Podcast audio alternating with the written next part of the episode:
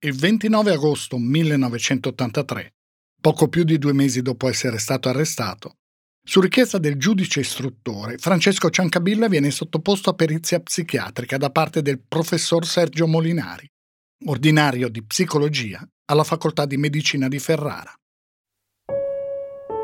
Scrive il professore nella sua relazione.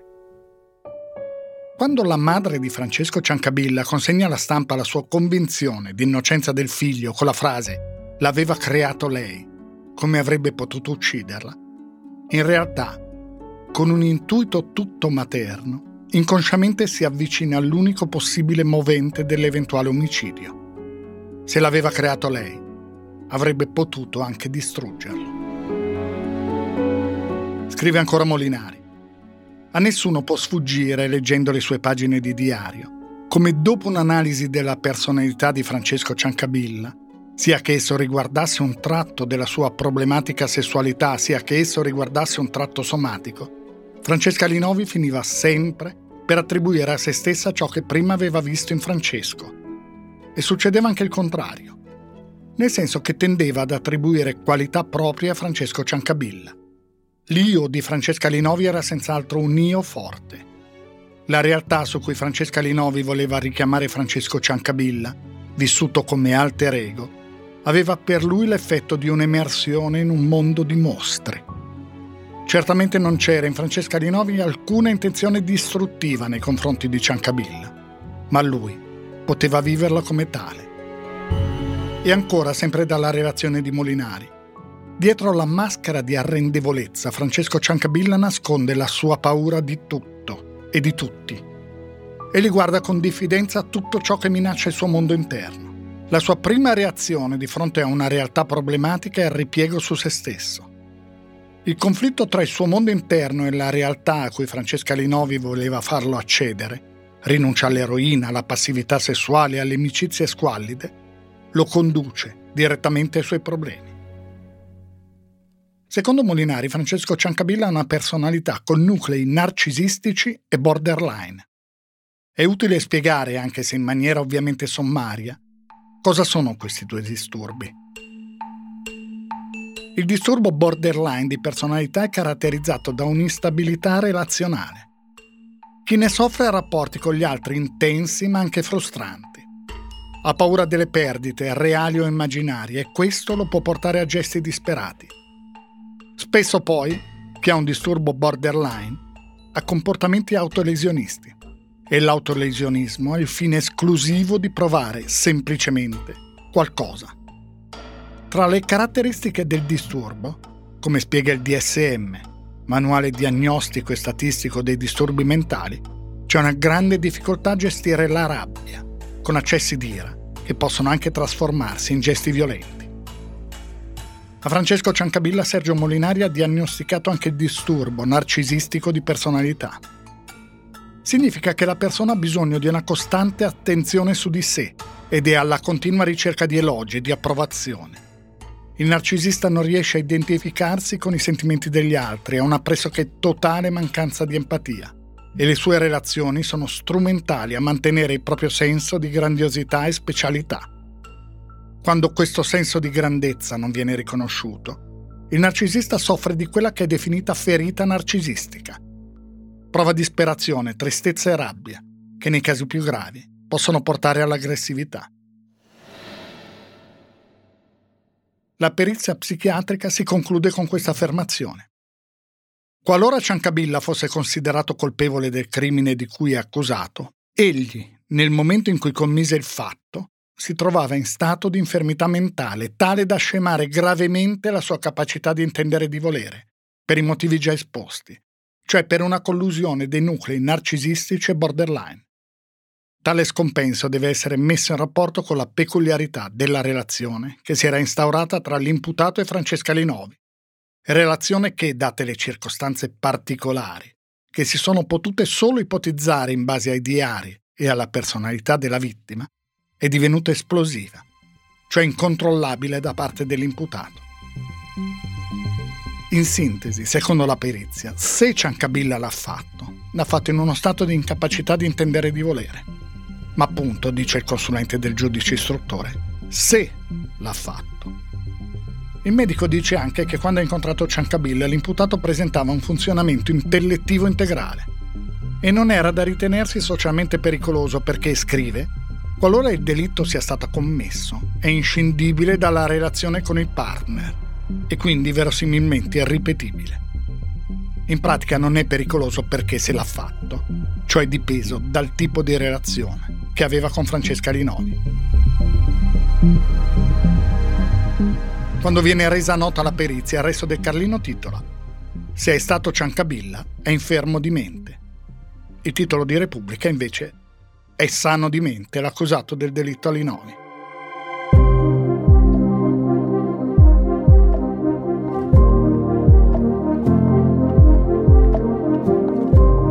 Io mi chiamo Stefano Nazzi, faccio il giornalista da tanti anni e nel corso della mia carriera mi sono occupato di tante storie come questa quelle che nel tempo vi sono diventate familiari e altre che potreste non aver mai sentito nominare. Storie di cronaca, di cronaca nera, di cronaca giudiziaria. Il podcast che state ascoltando si intitola Indagini ed è prodotto dal Post. Vi racconterò ogni mese, una volta al mese, una di queste storie, tentando di mostrare non tanto il fatto di cronaca in sé, il delitto in sé, bensì tutto quello che è successo dopo il modo in cui si è cercato di ricostruire la verità, le indagini giudiziarie e i processi, con le loro iniziative, le loro intuizioni e i loro errori, il modo in cui le indagini hanno influenzato la reazione dei media e della società e il modo in cui i media e la società hanno influenzato le indagini.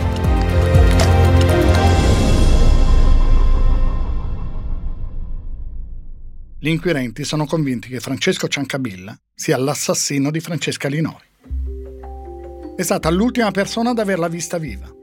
E poi tante testimonianze hanno parlato del loro rapporto conflittuale, di come il ragazzo a volte fosse anche violento, di come lei si lamentava che lui spendesse in eroina tutti i soldi che guadagnava con la vendita di quadri. C'è la perizia psichiatrica, ci sono i diari di Alinovi. C'è il fatto che lei non avrebbe mai aperto a uno sconosciuto. Dall'altra parte i difensori di Ciancabilla hanno spesso sostenuto che le indagini non hanno esplorato altre piste che si è sempre solo seguita una strada, quella che indicava il ragazzo come colpevole, tralasciando tutto il resto.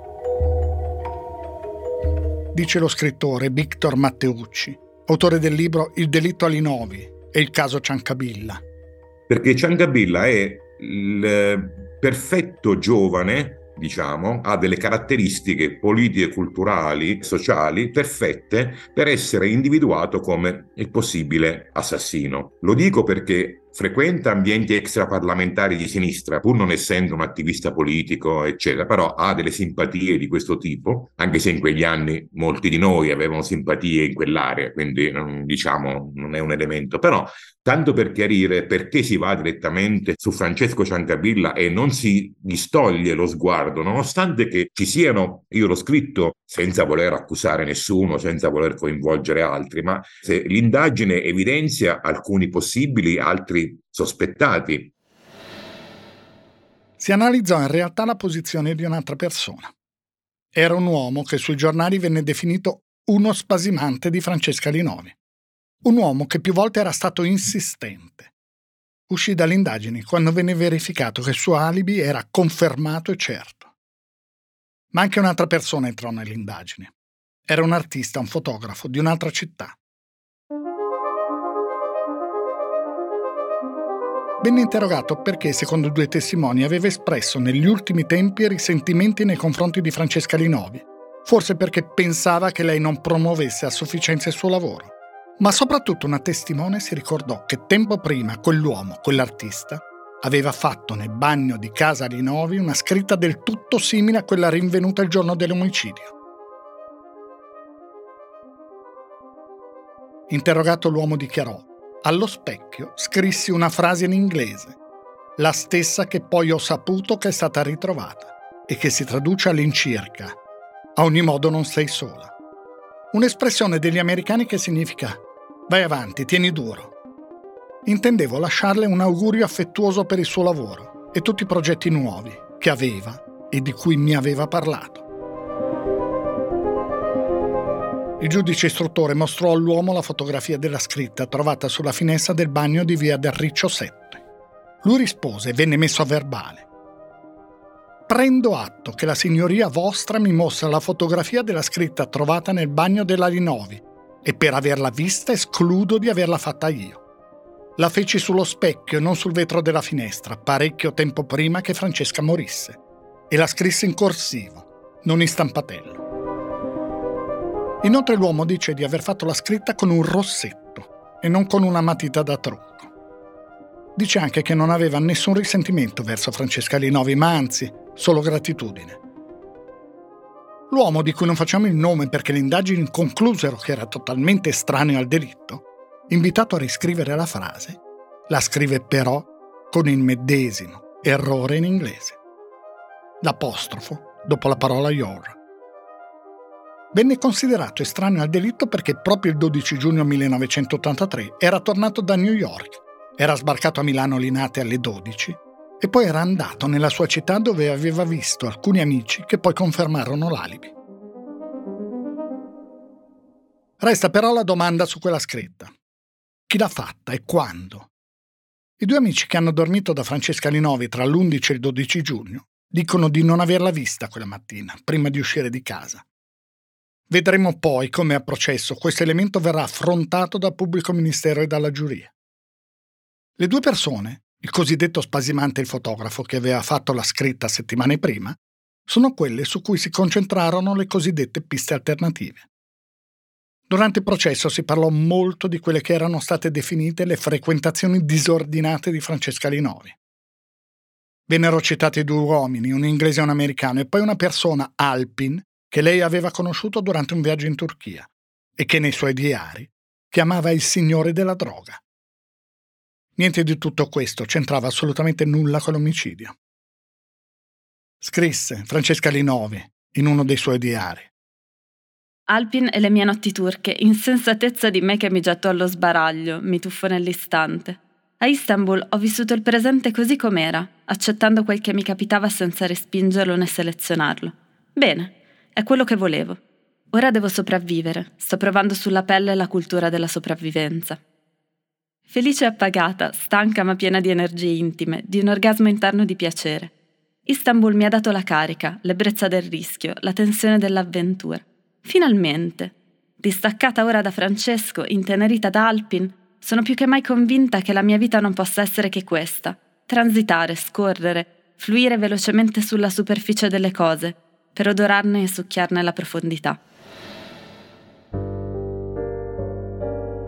Se ci sono indizi che sostengono le tesi dell'accusa, ci sono altri elementi che però sono a favore di Ciancabilla. Ce l'ha scritta, lui non l'ha fatta.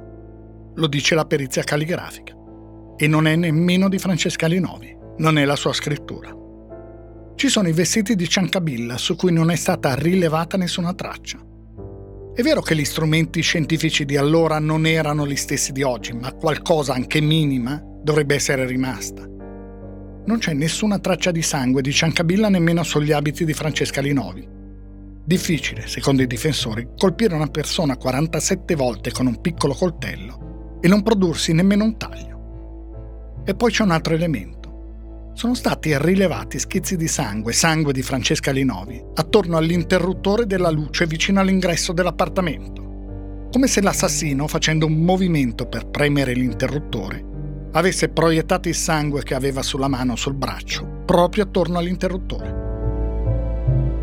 Ma se l'omicidio è avvenuto alle 18.12, come sostiene l'accusa in base alla perizia del medico legale e a quella sull'orologio Rolex, perché accendere o spegnere la luce, visto che il 12 giugno la finestra è aperta e quindi c'è luce piena e insomma è giorno?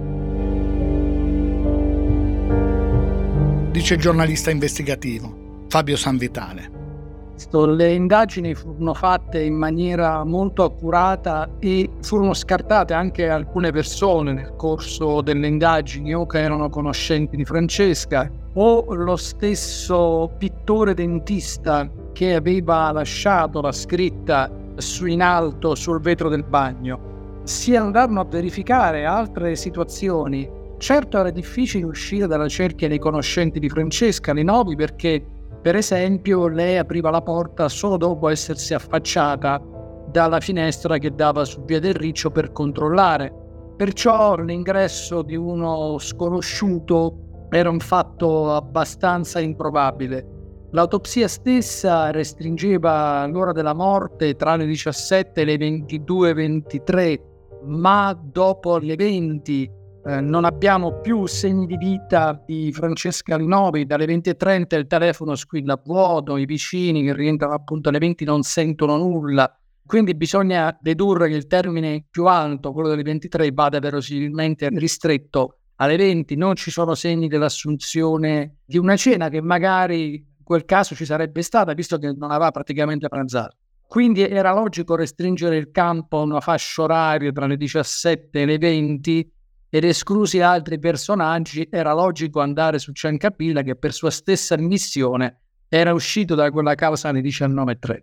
Ciancapilla d'altronde ha un passato di situazioni violente che naturalmente facevano sì che si andasse anche a verificare la sua personalità. Solo poche settimane prima, pochi mesi prima, aveva aggredito con un coltello, c'erano molti testimoni, un signore anziano vicino di casa che era andato, siamo da un'altra parte di Bologna, via Santo Stefano, a dire ma no, sta festa, questo casino, non riesco a dormire. E c'era stata un'aggressione con il coltello, poi avevano fermato gli amici. Quindi ritornavano una serie di elementi, anche personologici, di Ciancambilla, che non potevano fare sì che le indagini non controllassero la sua posizione.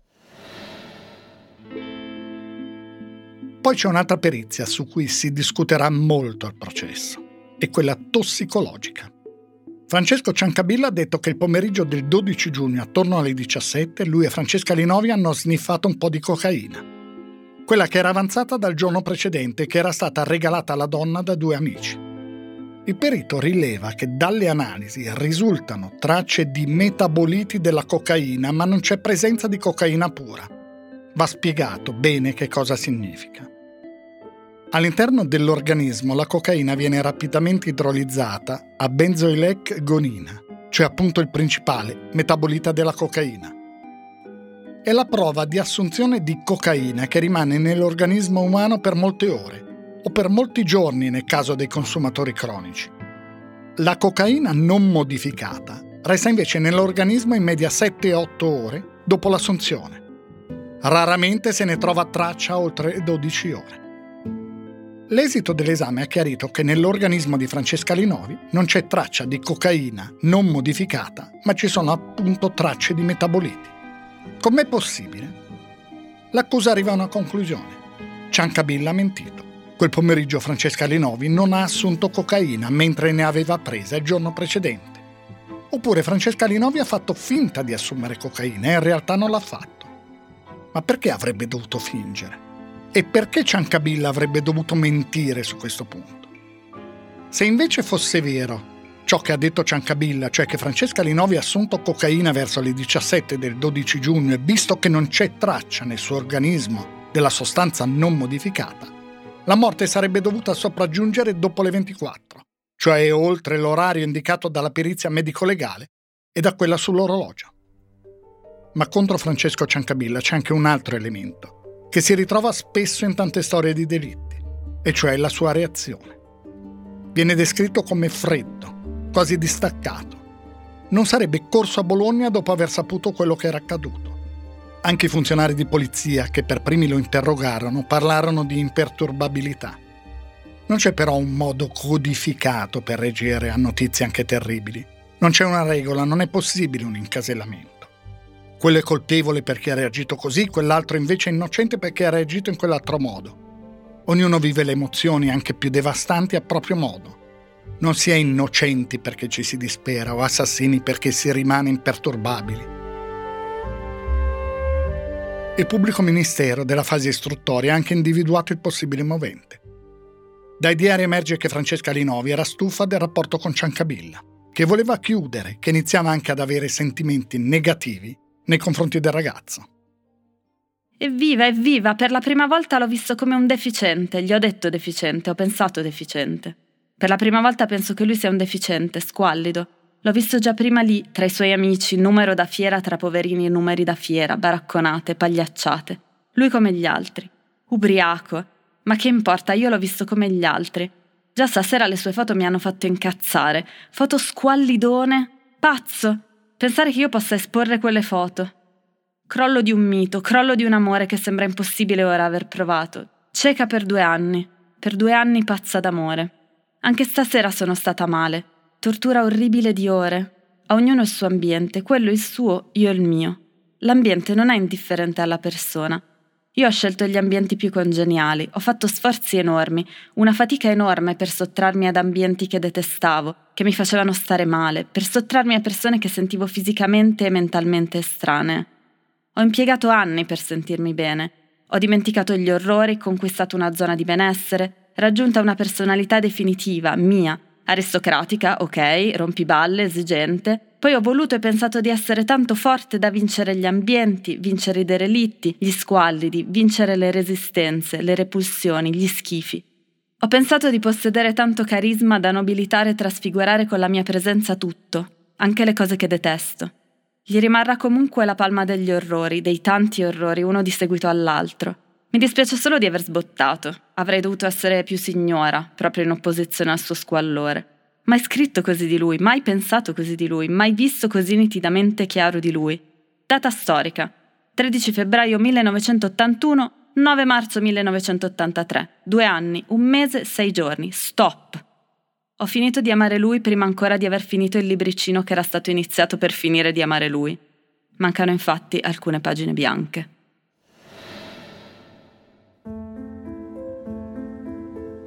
Il 21 giugno 1984 la giudice istruttore Daniela Magagnoli dispone il rinvio a giudizio di Francesco Ciancabilla. E queste sono le esatte parole del provvedimento. Avanti alla Corte di Assise di Bologna perché ivi risponda di cui agli articoli 575, 577 numero 4 e 61 numero 4 del Codice Penale. Perché colpendo ripetutamente al corpo con arma da punta e taglio Francesca Linovi, con crudeltà ne cagionava la morte. Nelle 20 pagine del rinvio a giudizio si fa riferimento ai vari episodi che confermerebbero una latente aggressività di Francesco Ciancabilla. C'è scritto poi, e sono parole del rinvio a giudizio, che la vittima indossava gli stessi abiti che aveva quando era andata a prendere il ragazzo, alle 15 di quel giorno, e che non era quindi vestita come chi sta dormendo o si prepara comunque a trascorrere la serata da sola in casa o a dormire. I vicini di casa, tornati attorno alle 20, non hanno sentito alcun rumore. E poi scritto sempre nel review a giudizio.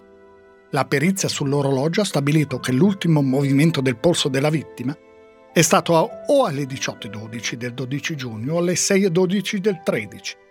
Ma questa seconda ipotesi non si concilia con le conclusioni medico-legali. Neppure i consulenti della difesa sostengono che la morte possa essersi verificata alle 6 del lunedì 13 giugno.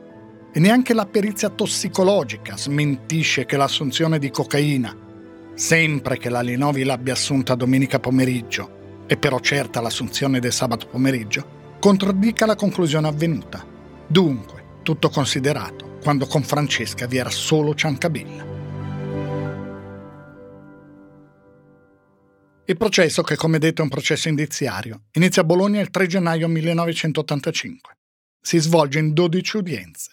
La Repubblica titola Mistero sul delitto del DAMS, 47 coltellate senza movente. Ciancabilla conferma la sua versione. Minimizza i contenuti delle liti con Alinovi e nega di essere un tossicodipendente. Dice di aver smesso di assumere eroina oltre un anno prima dell'arresto. Si parla molto della scritta nel bagno. Una testimone studentessa amica della vittima dice di aver visto la scritta nel bagno alcune settimane prima dell'omicidio. Dice, la scritta era in carattere corsivo, un po' particolare, come quello dei giornali, molto chiara all'inglese. La scritta da me vista era in nero e non era stata scritta sullo specchio posto sul lavandino. Quindi, a parte il particolare del corsivo, secondo la testimone, la scritta trovata il giorno dell'omicidio era sulla finestra ed è la stessa che lei aveva già visto. Ma allora perché due amici ospiti di Francesca Linovi la mattina del 12 giugno non l'hanno notata? Viene data finalmente una risposta alla domanda sul proprietario degli occhiali Ray-Ban trovati nel bagno della vittima.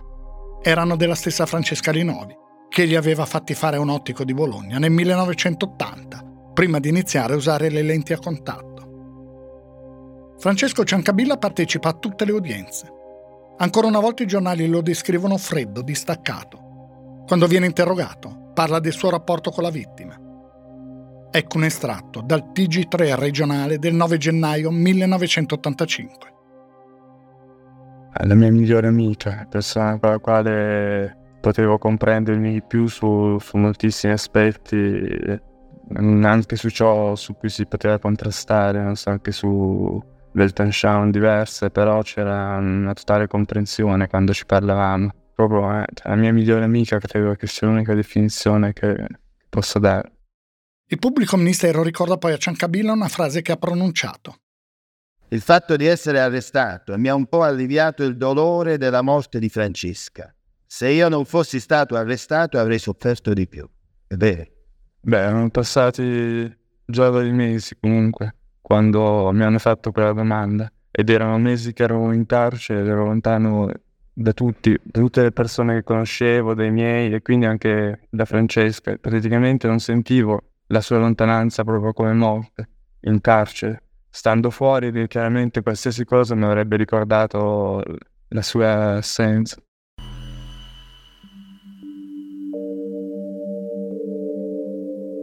Il 31 gennaio 1985 la Corte d'Assise di Bologna decide.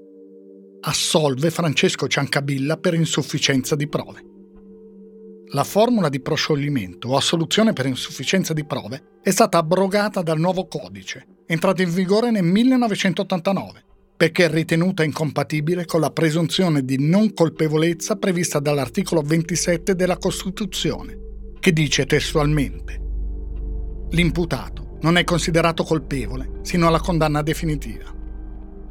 È stata di fatto un'abolizione formale, cioè è stata eliminata la formula ma il secondo comma dell'articolo 530 del nuovo codice impone comunque al giudice di pronunciare una sentenza di assoluzione anche quando è insufficiente o contraddittoria la prova che il fatto sussista o che l'imputato l'abbia commesso. I giudici nelle motivazioni della sentenza evidenziano che il medico legale ha individuato nella sua relazione iniziale l'orario del decesso in un arco di tempo di 5 ore giudicando in ogni caso meno fallibile e dunque più probabile il periodo intorno alle 22-23 di domenica 12 giugno, piuttosto che prima. In effetti, leggendo il verbale della deposizione del medico legale, si legge la data della morte la colloco tra le 20 e le 21, che ho allungato fino alle 23. Basta questo, secondo la giuria, a creare quel ragionevole dubbio che porta alla soluzione per insufficienza di prove. In base a quanto dichiarato dal medico legale che però in deposizioni successive specificò meglio l'orario della morte in seguito ad analisi più accurate, la giuria ritenne non determinante, perché non poteva fornire elementi certi, la perizia sull'orologio Rolex. Nelle motivazioni venne anche scritto che il silenzio da casa Linovi dopo le ore 19 era un indizio equivoco, così come la mancata risposta della Linovi alle telefonate arrivate nel tardo pomeriggio. Quanto al fatto che la vittima fosse vestita esattamente come il primo pomeriggio, dimostra, scrisse la Corte, che il delitto non è avvenuto nottetempo, ma non che sia avvenuto tra le 17 e le 19.30 della domenica, né che alle 9 non sia uscita attorno alle 20.45 e ritornata in compagnia di qualcuno, che potrebbe essere l'assassino. Poi manca, secondo la Corte, un preciso movente. Inoltre non si può escludere che il vero assassino sia stato un altro conoscente della Linovi, che nutriva verso di lei sentimenti di astio, rancore, risentimento, gelosia, invidia per il successo. Il giorno della soluzione Francesco Ciancabilla lascia il carcere. Era detenuto dal 21 giugno 1983, più di 18 mesi. La custodia cautelare in carcere o carcerazione preventiva è la più grave tra le misure cautelari è disciplinata dall'articolo 285 del Codice di procedura penale. Viene applicata se gli indizi di colpevolezza sono gravi e se è presente almeno una delle tre esigenze previste dal codice, e cioè pericolo per l'acquisizione o la genuinità della prova, pericolo di fuga, reiterazione del reato o commissione di altri specifici reati. Il tempo trascorso in custodia cautelare in carcere o agli arresti domiciliari va poi sottratto all'eventuale pena detentiva. Ma torniamo a quello che viene comunemente ricordato come il delitto del DAMS, anche se poi il DAMS ovviamente non c'entra nulla. Il pubblico ministero impugna la sentenza di assoluzione. C'è quindi un processo d'appello. Il processo d'appello è diverso da quello di primo grado. La regola è che si discute delle prove già acquisite in precedenza, salvo quelle che vengono definite assolute necessità e che vengono decise dalla stessa Corte, cioè ammissione di nuove prove o ampliamento, perfezionamento o chiarimento di prove già acquisite. In pratica è irremovibile la ricostruzione dei fatti avvenuta in primo grado. Nell'impugnazione della sentenza di primo grado, il pubblico ministero ha chiesto in questo caso il riascolto dei tre periti principali, medico legale, psichiatra e tossicologo, e delle due testimoni più vicine alla vittima, la sorella Brenna e un'amica, Aurora Lusardi. La difesa ha anch'essa impugnato la sentenza denunciando la discrasia fra le motivazioni della prima sentenza e il dispositivo con la quale è stata adottata la sentenza. In pratica, secondo la difesa, non doveva esserci la soluzione per insufficienza di prove, ma la soluzione con la cosiddetta formula piena. La difesa non chiede che venga ascoltato il perito che aveva esaminato l'orologio Rolex, limitandosi a contestare un errore commesso dalla polizia giudiziaria che non ha subito asportato l'orologio dal corpo della vittima e che poi lo ha restituito troppo sollecitamente al cognato di Francesca Linovi. Questo però non serve a mettere in discussione la conclusione del perito sulla forza del movimento per inerzia della durata di 35 ore. Non viene nemmeno messo in dubbio il fatto che l'orologio fosse pienamente carico visto che non ci sono prove e testimonianze che contraddicano quanto è stato affermato dagli amici, e cioè che Francesca Linovi quell'orologio non se lo toglieva mai. È un processo quello d'appello che si basa quasi esclusivamente sulle perizie. Il consulente che ha effettuato la perizia psichiatrica ripete fondamentalmente ciò che aveva scritto nella sua relazione. Il perito medico legale dice Mentre in un primo momento avevo detto almeno tre giorni dalle ore 20 e 30, poi ha inteso modificare almeno tre giorni dalle ore 20 e 30 più un'ora e mezza due e soltanto a crescere. Questo in base alle analisi effettuate durante l'autopsia. Quindi è la conclusione del medico legale. Se si parte dalle ore 20 e 30 del giorno del ritrovamento del corpo di Francesca Rinove e si torna indietro di tre giorni più un'ora e mezza due, si arriva alle 18.30, 19 del 12 giugno cioè quando Francesco Ciancabilla era in quella casa. Il tossicologo dice, tenuto presente che le tracce da me rilevate sono di minima entità, devo dire che quelle tracce potrebbero anche essere compatibili con l'ipotesi che la vittima avesse fruito di un'unica assunzione di cocaina sabato sera, cioè potrebbe essere che domenica pomeriggio non ne avesse assunta. Alle 17.25 del 3 dicembre 1986 Dopo sette ore di Camera di Consiglio, la Corte emette la sentenza. Dichiara l'imputato colpevole di omicidio doloso aggravato e ritenuta sussistente la diminuente del vizio parziale di mente, prevalente rispetto all'aggravante dell'aver agito con crudeltà, lo condanna alla pena di anni 15 di reclusione. Viene cioè accettata la tesi del perito che ha effettuato la perizia psichiatrica. Quando Ciancabilla ha ucciso, lo ha fatto in uno stato di semi-infermità mentale. 15 anni di carcere per omicidio volontario con l'attenuante della semi-infermità mentale. Una sentenza che, pur non ricalcando esattamente nessuna delle richieste presentate in questi giorni dalle parti, si colloca logicamente tra l'ergastolo per omicidio volontario chiesto dalla pubblica accusa e la condanna per omicidio preterintenzionale suggerita dalla parte civile. Ciancabilla ha ucciso volontariamente, questa è l'opinione della Corte, ma in preda ad un raptus che ne ha annullato la capacità di intendere la Corte individuò tre moventi possibili. Un gioco erotico finito male, il rifiuto di Francesca Linovi di dare a Ciancabilla soldi per comprarsi l'eroina, la decisione di Francesca Linovi di lasciare Ciancabilla.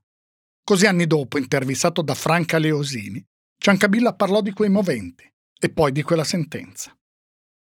Non esiste un movente, se ne incontrano anche tre addirittura. Però i tre mi sembrava un po' assurdo. Il gioco erotico non c'era nessun tipo di gioco erotico tra me e Francesca, non c'era neanche rapporti sessuali, meno ancora giochi erotici. Il momento dei soldi, di un rifiuto di darmi soldi per la droga, però se il giorno prima Francesca mi aveva pagato un quadro che lei stessa aveva venduto alla sua migliore amica, il terzo movente che aveva detto no, perché Francesca voleva, voleva lasciarmi e Francesca non ha mai voluto lasciarmi addirittura anche la, la sorella mi diceva che ammette che quel giorno stesso parlando con Francesca per telefono Francesca aveva raccontato che era molto contenta del mio lavoro che voleva aumentare il prezzo dei miei quadri. Non mi sono mai sentito abbandonato da Francesca dal punto di vista artistico e neanche umano. Oltretutto mi hanno condannato a 15 anni per un omicidio una condanna ridicola quasi per la sua pochezza, dire, 15 anni per un omicidio è molto poco, quindi forse non c'era una grande convinzione neanche da parte dei giudici. Alla fine della lettura della sentenza, il 3 dicembre 1986, il giudice ordina la cattura di Ciancabilla, solo che Francesco Ciancabilla non c'è più. Non si è presentato all'ultima udienza, se n'è andato le motivazioni della sentenza vengono depositate in cancelleria e quindi rese pubbliche il 4 giugno 1987. C'è scritto che i primi giudici, quelli di primo grado, sono incorsi in un grave errore nell'interpretare le conclusioni del perito circa l'arco temporale in cui devesi attendibilmente collocare la morte della Linovi. In sostanza, dicono i giudici del processo d'appello, è una certezza granitica, data sia dalla perizia del medico legale sia dalla perizia sull'orologio che Francesca Linovi sia morta quando in casa c'era Ciancabilla. Secondo i giudici, le modalità delle 47 ferite, l'arma usata, che ricordiamo non è mai stata individuata, escludono l'ipotesi di un rapinatore o di un assassinio premeditato. Le presenze e i movimenti degli altri inquilini di Via del Riccio escludono che si sia verificata una scena delittuosa dopo i loro eventi. La perizia tossicologica, redatta su dati incerti, condizionata da troppe variabili, riferita ad astratte ipotesi stereotipe, non contraddice gli indizi convergenti. I giudici scrivono anche che Ciancabilla si fece portare una dose di eroina alla stazione perché indotto da una esigenza di natura emotiva, dall'assoluta necessità di nascondere negli effetti stupefacenti le angosce dovute a uno sconvolgente turbamento emotivo. In pratica ha ucciso e dopo ha dovuto assumere eroina per non pensarci e la mancanza di sangue sugli abiti di Ciancabilla? I giudici la definiscono irrilevante, perché scrissero il giovane indossava quel giorno per sua stessa missione una camicia a maniche corte, sicché le braccia, più esposte al rischio di restare imbrattate, non erano protette da indumenti e perché durante le pugnalate si verificò un versamento di sangue molto modesto. Quel giorno, secondo i giudici, probabilmente scoppiò una lite. I giudici parlarono di singolare individualità di Francesca, combattuta da due opposte personalità, quella razionale e quella sentimentale. E rilevanza ebbe anche la delicata questione della sessualità, il normale desiderio da parte di lei e l'assoluta preclusione da parte di lui. E la scritta nel bagno? Le motivazioni non ne parlano. Durante il processo l'accusa ha sostenuto che quella scritta era sempre stata lì, in quel punto, il ricordo, se fosse stata fatta in corsivo in stampatello, non era determinante. E il fatto che due ospiti di Francesca Linovi non la videro? Secondo l'accusa, uno era miope e per lavarsi il viso si era tolto gli occhiali e l'altro si sciacquò frettolosamente. Nel maggio del 1988 la Corte di Cassazione confermò la condanna di Francesco Ciancabilla. Lui restò latitante per dieci anni, in Brasile, Argentina, Spagna, con diversi nomi. Sei anni dopo la sentenza della Cassazione, i difensori di Ciancabilla presentarono una prima istanza di revisione del processo contenente una nuova perizia sull'orologio Rolex e sulla paternità della scritta nel bagno. La richiesta di revisione fu respinta. Un'altra richiesta di revisione fu presentata e respinta. L'unità titolò. Ciancabilla ha perso anche l'ultimo treno. I giudici dicono no a un nuovo processo. Francesco Ciancabilla viene arrestato in Spagna il 22 gennaio 1997. È rimasto latitante per 10 anni, a 35 anni. Gli ultimi periodi li ha trascorsi a Madrid, con identità diverse a seconda dei casi. Giampiero Consoli, Giampiero Contini, Fabio Fierre. Ha lavorato in un bar. In Brasile aveva ricominciato a dipingere. Aveva conosciuto una donna che l'aveva introdotto presso alcune gallerie, esponeva i suoi quadri. Smette quando qualcuno durante un'esposizione riconosce una sua opera, il suo stile. Raccontando della sua latitanza, Repubblica scrive A San Paolo, droga e belle donne. Il giornale parla di una donna più grande che si sarebbe innamorata di lui. Un altro articolo, qualche giorno dopo, parla del periodo trascorso a Madrid. Il titolo questa volta è La comune di Francesco, gli inquilini, un via vai di ragazzi giorno e notte. Quando viene arrestato la madre dice è la fine di un incubo, vivere da latitante e stare in un carcere a cielo aperto. L'estradizione in Italia avviene il 20 novembre 1997. L'11 giugno 1998 viene depositata una nuova richiesta di revisione del processo, basata questa volta sulla perizia tossicologica. Anche questa richiesta viene respinta. E viene respinta anche una richiesta successiva dell'avvocato Gamberini, basata sull'omesso interrogatorio del perito dell'orologio nel processo di primo grado. Il 24 febbraio 2001 a Francesco Ciancabilla viene concessa la semilibertà dal Tribunale di sorveglianza dell'Aquila che è quello competente perché il detenuto è stato trasferito dal carcere di Bollate a Milano a quello di Vasto. Alla pena di 15 anni di reclusione è stato sottratto il periodo trascorso in carcerazione preventiva. Ci sono stati poi condoni deliberati dallo Stato e i 90 giorni per ogni anno di detenzione, come previsto dalla legge, se il condannato ha seguito in carcere una condotta regolare. In sostanza, se si è comportato bene. La pena iniziale si è così ridotta molto. Per questo dopo quattro anni Ciancabilla può chiedere di accedere ai benefici di legge che gli vengono concessi. Viene trasferito a Pescara dove risiedono i genitori. Di giorno lavora in uno studio di architettura, di sera rientra in carcere. Il 18 gennaio 2006 Francesco Ciancabilla riacquista la piena libertà. Ha trascorso in carcere, compreso il periodo di carcerazione preventiva, 12 anni, di cui 4 anni e 2 mesi in regime di semilibertà. Nel 2010 il suo legale ha chiesto di poter accedere ai reperti, e cioè principalmente agli abiti indossati da Francesca Rinovi il giorno in cui è stata uccisa. Con le nuove tecniche scientifiche avrebbero potuto fornire elementi non rilevati negli anni Ottanta. Quei reperti però non ci sono più. Sono stati distrutti dopo il processo di secondo grado. Ancora oggi tra coloro che allora seguirono il caso c'è una divisione netta tra chi considera Ciancabilla assolutamente colpevole e chi è convinto assolutamente della sua innocenza. E molti dicono che in questo processo il ragionevole dubbio c'era ed era evidente. Francesco Ciancabilla da tempo ha ripreso a dipingere. Di Francesca Linovi, di ciò che rappresentò per il mondo dell'arte in quegli anni e di cosa avrebbe potuto rappresentare negli anni a venire, si è detto e scritto molto. Ha detto Claudio Marra, suo amico, docente del DAMS, Visto ciò di cui è stata capace in pochissimi anni, dobbiamo dire che è stata una perdita gravissima. Però delle cose ne abbiamo, abbiamo i suoi scritti, abbiamo i libri e gli studenti continuano a leggerli con interesse. Sono di un grande valore. Scrisse Francesca Linovi in una pagina del suo diario. Ecco, a volte credo di essere morta perché il mondo mi sembra un inventario tanti oggetti che forse posso vedere, tante persone che forse posso incontrare e che scorrono sulla superficie, tanti eventi che forse possono accadere.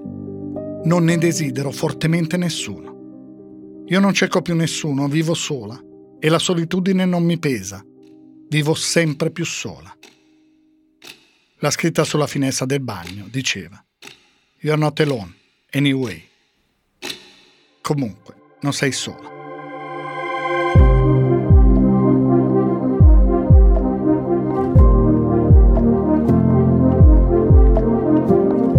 Avete ascoltato la nuova storia di indagini sull'omicidio di Francesca Linovi. Trovate la prima parte e tutte le altre storie sull'app del Post, su tutte le principali piattaforme di podcast e su YouTube. Indagini è un podcast del Post, scritto e raccontato da Stefano Nazzi. Il 10 luglio è uscita una puntata speciale di questo podcast, dedicata ad abbonate e abbonati del Post le persone che con il loro sostegno permettono al post di esserci, crescere e fare anche indagini, tra le altre cose. Quella puntata che raccontava la storia del disastro di Seveso è stata molto apprezzata e per questo abbiamo deciso che altre indagini continueranno. Dal 10 ottobre ogni due mesi ci sarà una nuova storia per abbonati e abbonati del post. Altre indagini si potrà ascoltare sull'app del Post e quindi grazie ad abbonati e abbonati e a chi vorrà abbonarsi su abbonati.ilpost.it.